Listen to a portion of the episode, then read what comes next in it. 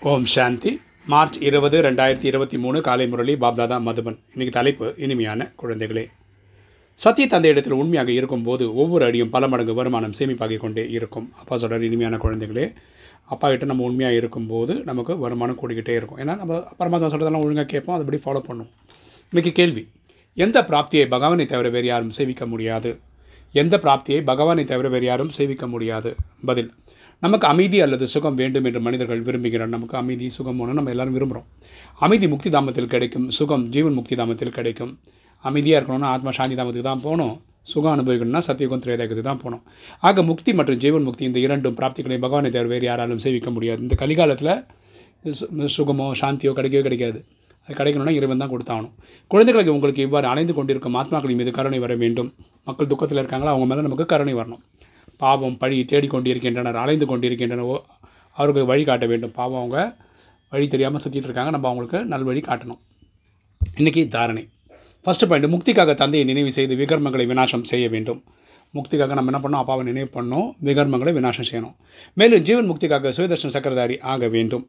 படிப்பு படிக்க வேண்டும். ஸோ நம்ம என்ன பண்ணோம் ஜீவன் முக்திக்காக சுயதர்ஷன் சக்கரதாரியாக ஆகணும்.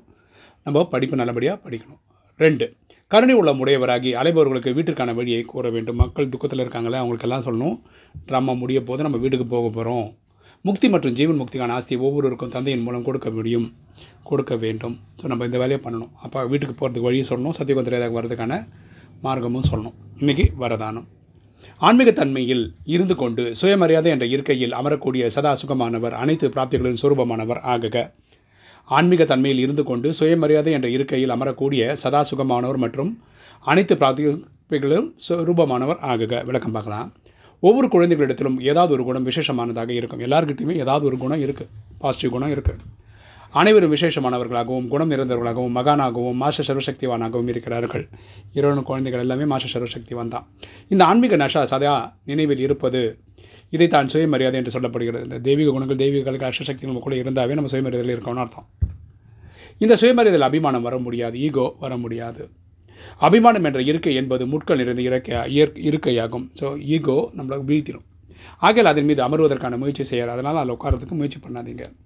ஆன்மீக தன்மையில் இருந்து சுயமரியாதை என்ற இருக்கையில் அமர்ந்து விட்டீர்கள் என்றால் சதா சுகமானவராகவும் சதா உயர்ந்தவராகவும் சதா அனைத்து பிராப்திகளின் சொரூபத்தை அனுபவம் செய்து கொண்டே இருப்பீர்கள். ஸோ நீங்கள் சுயமரியாதையில் இருந்தோன்னா நம்ம எப்பவுமே சுகம் சதா ஆனந்தம் எல்லாமே அனுபவிப்போம். இன்றைக்கி ஸ்லோகன். தனது சுப பாவனையோடு ஒவ்வொரு ஆத்மாவிற்கும் ஆசீர்வாதம் கொடுக்கக்கூடிய மற்றும் மன்னிக்கக்கூடியவர் தான் நன்மை செய்யக்கூடியவர் ஆவர். தனது சுப பாவனையோடு ஒவ்வொரு ஆத்மாவிற்கும் ஆசீர்வாதம் கொடுக்கக்கூடிய மற்றும் மன்னிக்கக்கூடியவர் தான் நன்மை செய்யக்கூடியவர் அவர். யார் நன்மை செய்வார்னா எல்லாருக்கும் சுபபாவனை கொடுக்குறவங்க எல்லா ஆத்மாவுக்கும் ஆசீர்வாதம் கொடுக்குறவங்க. ஓம் சாந்தி.